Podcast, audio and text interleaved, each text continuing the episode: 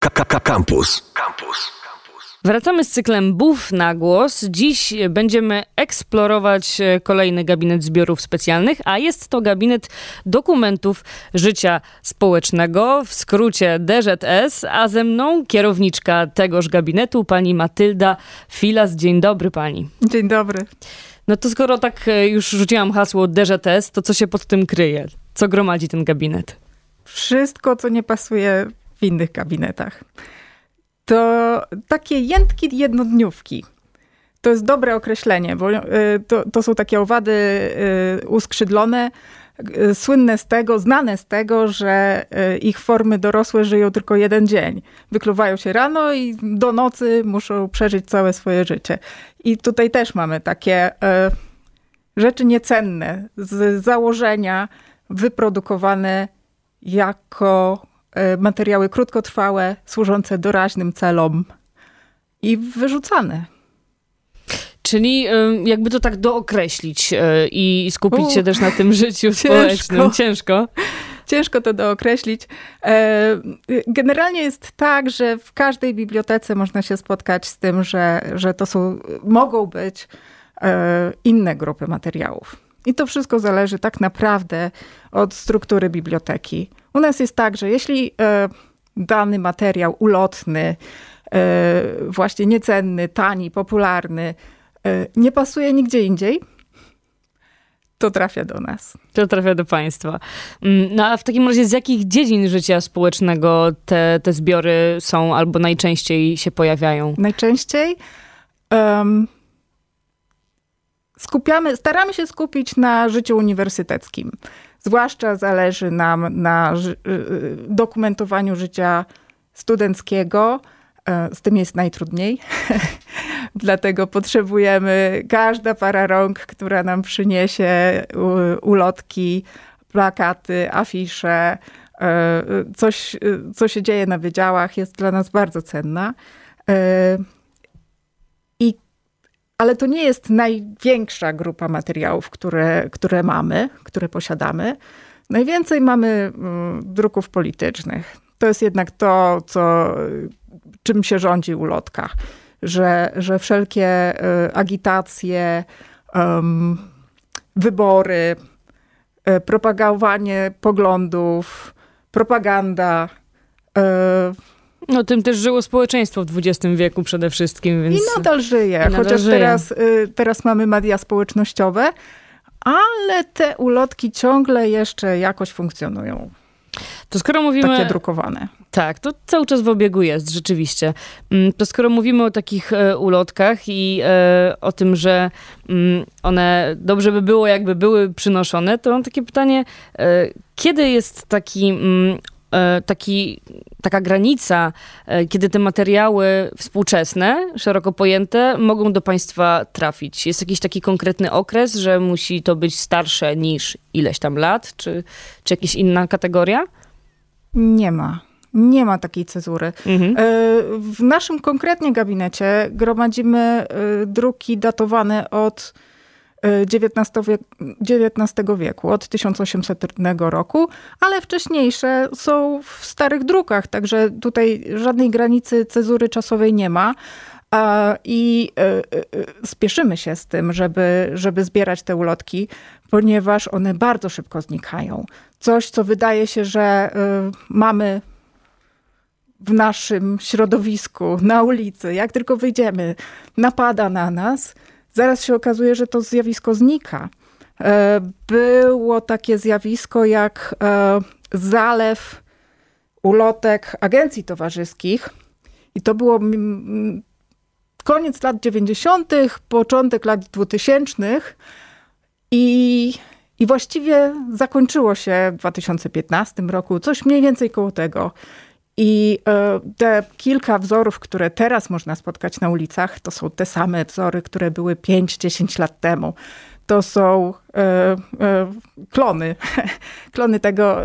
Już nic nowego się nie pojawia. Te, te media trafiły do tego typu reklama, do internetu i już jej na ulicy nie ma.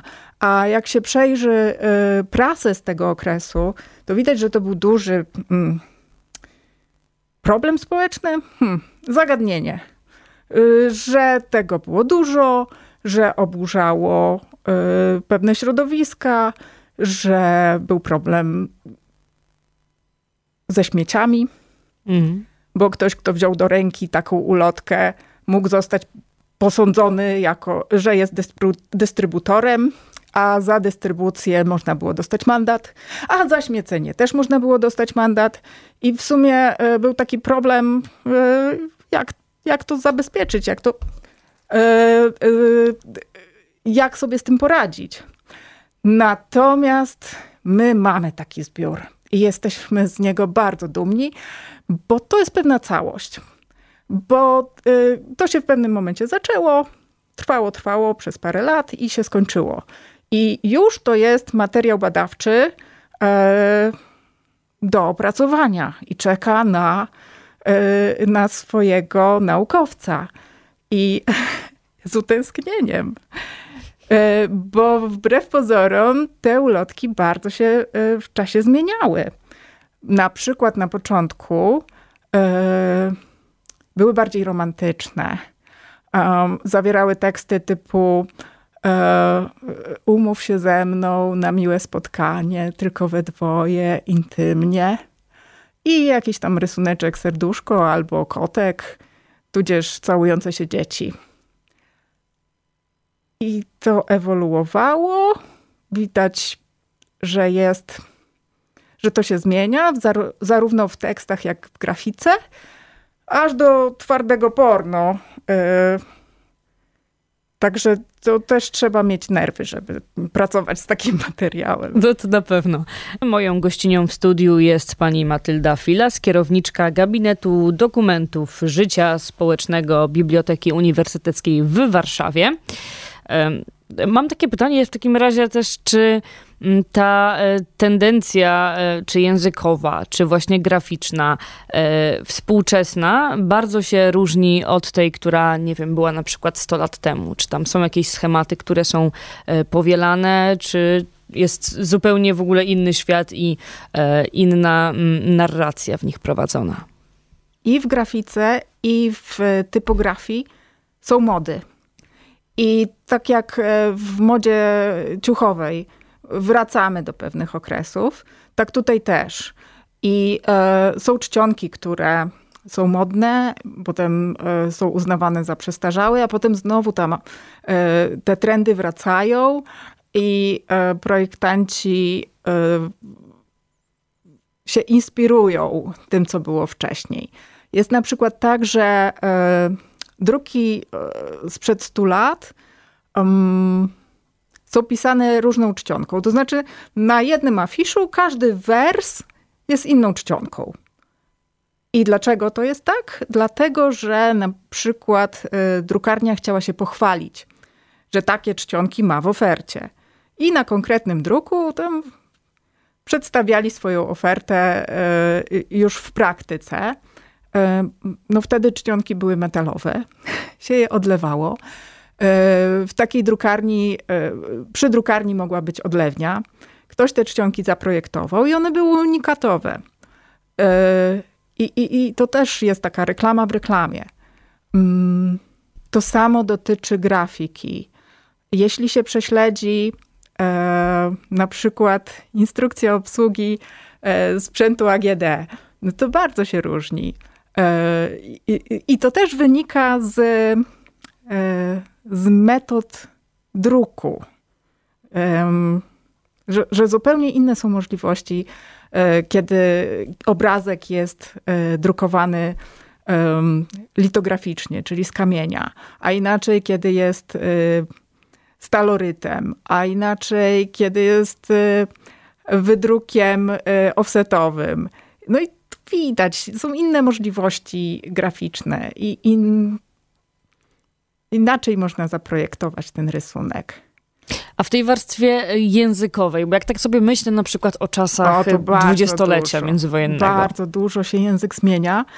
E, hmm, e, to może opowiem najpierw o takiej przykrej rzeczy, e, jak, e, jak różne frakcje polityczne e, szkalują się nawzajem No to to, co mamy teraz w, w przestrzeni publicznej, to jest pikuś w porównaniu z tym, co było w, w dwudziestoleciu międzywojennym.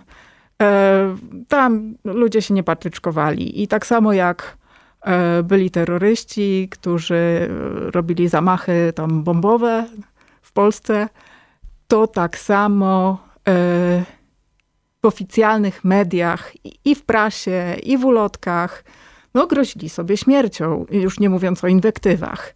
Także no, ta kultura się zmienia. A z kolei e, w latach 50., 60. była taka prześmieszna w tej chwili e, propaganda. E, w każdym zakładzie pracy wisiały hasła motywacyjne typu wzywające do współzawodnictwa pracy. Na przykład mam taki przykład. E, każdy uczestnik we współzawodnictwie pracy żołnierzem frontu odbudowy, odbudowy kraju, albo przodownik pracy jest wzorem Polaka. I tym były wytapetowane ściany w zakładach pracy. I to było znienawidzone.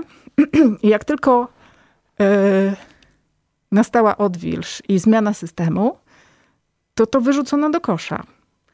A teraz e, absolwenci e, kierunków graficznych odgrzebują to z, z piwnic. E, jak tylko gdzieś znajdą, to się zachwycają.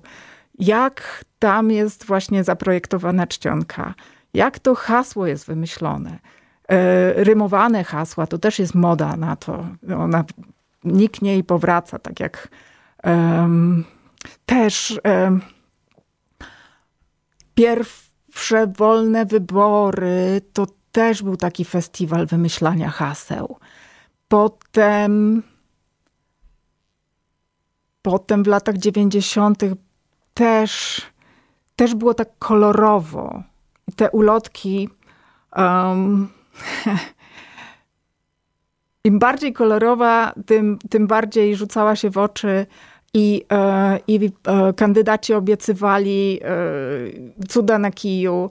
Potem do naszej biblioteki przychodzili dziennikarze czytać te ulotki, co tam, co tam ci kandydaci naobiecywali, żeby ich rozliczyć. A z kolei teraz mam wrażenie, że nikt się już tym nie przejmuje, co tam, co tam w hasłach wyborczych jest i, e, i, i czy ma to jakiekolwiek przełożenie na przyszłość. Także to się bardzo tak. zmienia. Były jakieś takie najbardziej płodne okresy w historii właśnie w kontekście dokumentów e, życia społecznego? Czy to właśnie czasy... To się zmienia. Um, to nie jest tak, że y, mamy przyrosty i spadki mhm. dokumentów, ale mamy przyrosty i spadki w innych dziedzinach.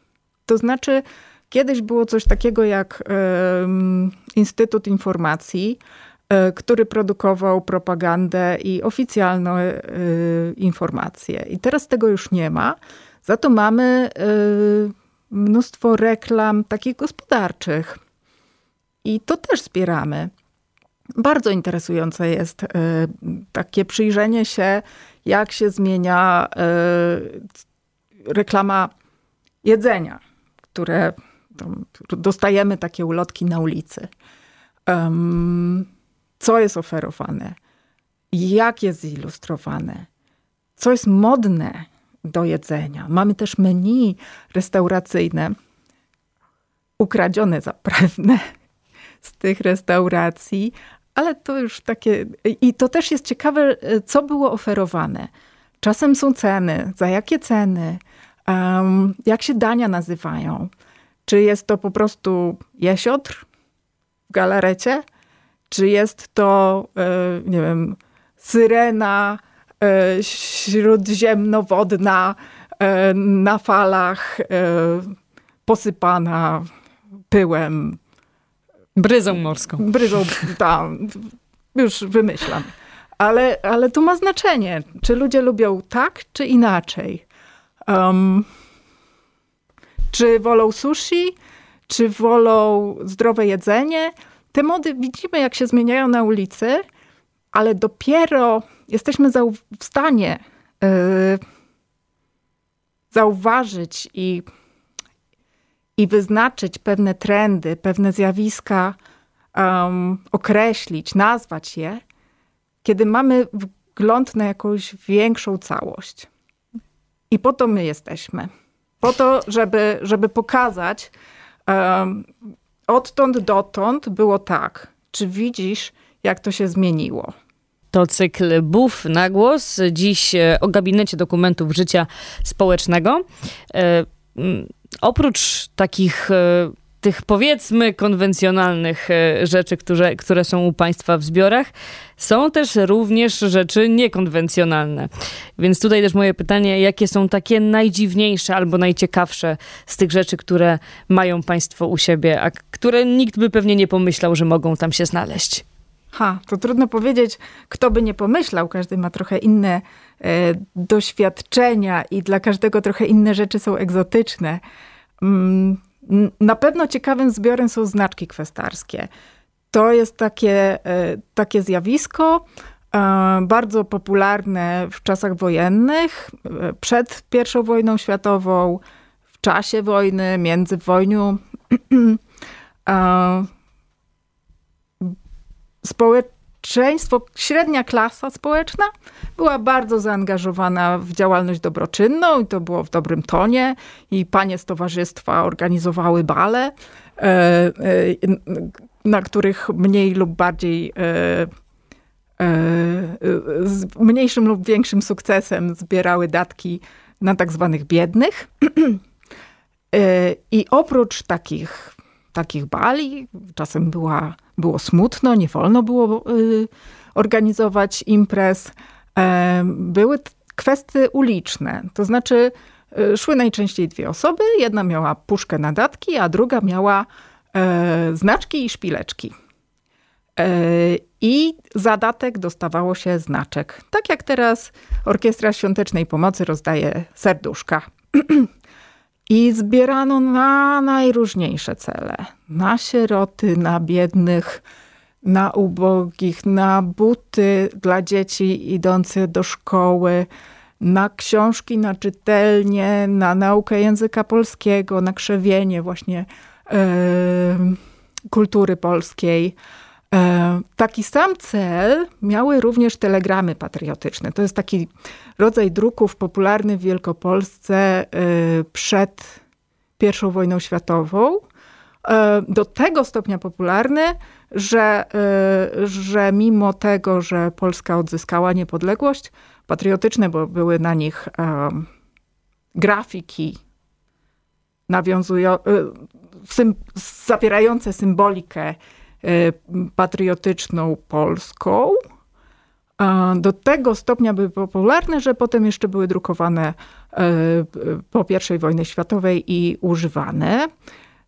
Chodziło o to, że na takim telegramie oprócz miejsca na życzenia y, była, była ta grafika patriotyczna, był albo orzeł, albo polskie morze, do którego chcemy mieć dostęp, albo e, postacie e, z, z panteonu e, narodowego naszego polskiego, pomniki, kaganek nauki, flagi, tego typu symbolika. A nawet husaria się znalazła i, i bohaterowie powieści Sienkiewicza. I najczęściej były używane do składania życzeń ślubnych, czyli z takiej nie byle jakiej okazji.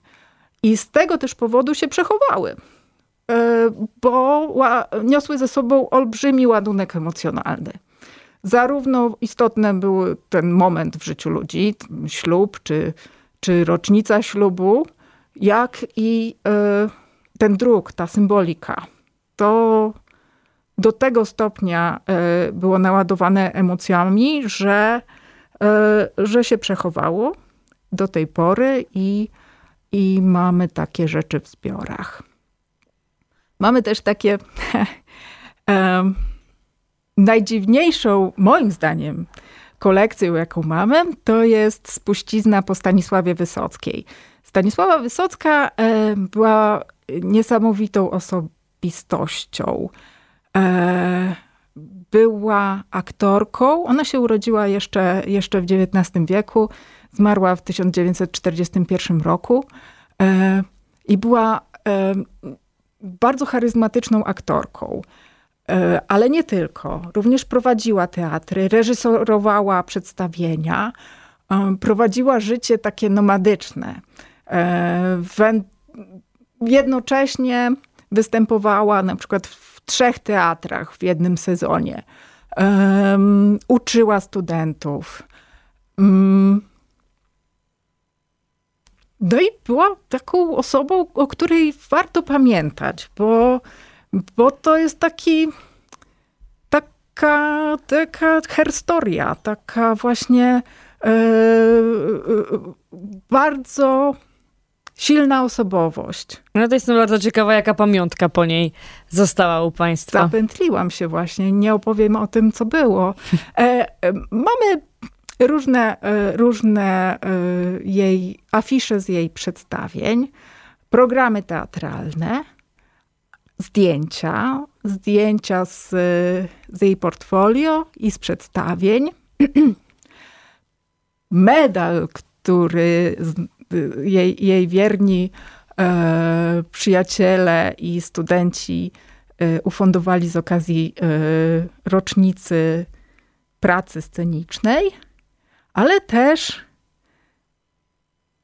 takie, takie nieoczywiste pamiątki, jak tresa z włosów. Ona miała przepiękne włosy jako, jako młoda kobieta, bardzo długie i bardzo gęste. I właściwie do końca życia nosiła taką, um, taką fryzurę koronę. I, e, no i te włosy zostały zachowane, przechowywane w pudełeczku i my je mamy i pokazujemy, to są prawdziwe ludzkie włosy. Czy są e, tej aktorki, czy też były doczepiane, to już jest. E, nie badaliśmy tego to czeka na swojego badacza. Ale mamy też e, jej kosmetyczkę. E, jak na aktorkę, to bardzo skromna jest kosmetyczka. To jest takie ceratowe, maleńka torebeczka. W środku zachował się róż. Warszaws... Róż jest burżuła, tak. Ale też puder warszawskiej firmy, której nazwy w tej chwili sobie nie przypomnę. E, szminka się zepsuła, ale też tam jest. I właściwie tyle. No to rzeczywiście niekonwencjonalnie. Tak. mam jeszcze pytanie, czy... I okulary jeszcze. Muszę opowiedzieć koniecznie o okularach. Dobrze. Są w tym zbiorze dwie pary okularów, w tym jedna e, naprawiana drucikiem. To były czasy wojenne i, e, i, i, i e, wielka osoba, osobistość, znana i, i podziwiana, z tak skromnym asortymentem.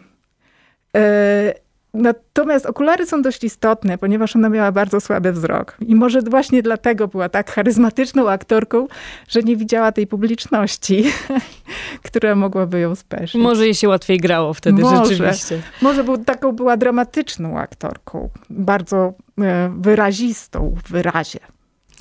A czy to są tylko e, z Polski zbiory, czy są też jakieś zagraniczne? E, Polonika, czyli związane z Polską, o Polsce dla Polaków. Jasne. No to takie rzeczy można znaleźć w gabinecie dokumentów y, życia społecznego. Myślę, że nie wszyscy byli przekonani, że, e, że no, na przykład taka spuścizna, jaka jest po Stanisławie Wysockiej, też się u państwa znajduje. Mm, ja ze swojej strony bardzo dziękuję. Była ze mną pani Matylda Filas, kierowniczka gabinetu DZS-u. Bardzo mi było miło. Dziękuję bardzo. Dziękuję. Internety facebook.com ukośnik Radiocampus. Twitter ukośnik Radiocampus. Snapchat ukośnik Radiocampus. Instagram ukośnik Radiocampus.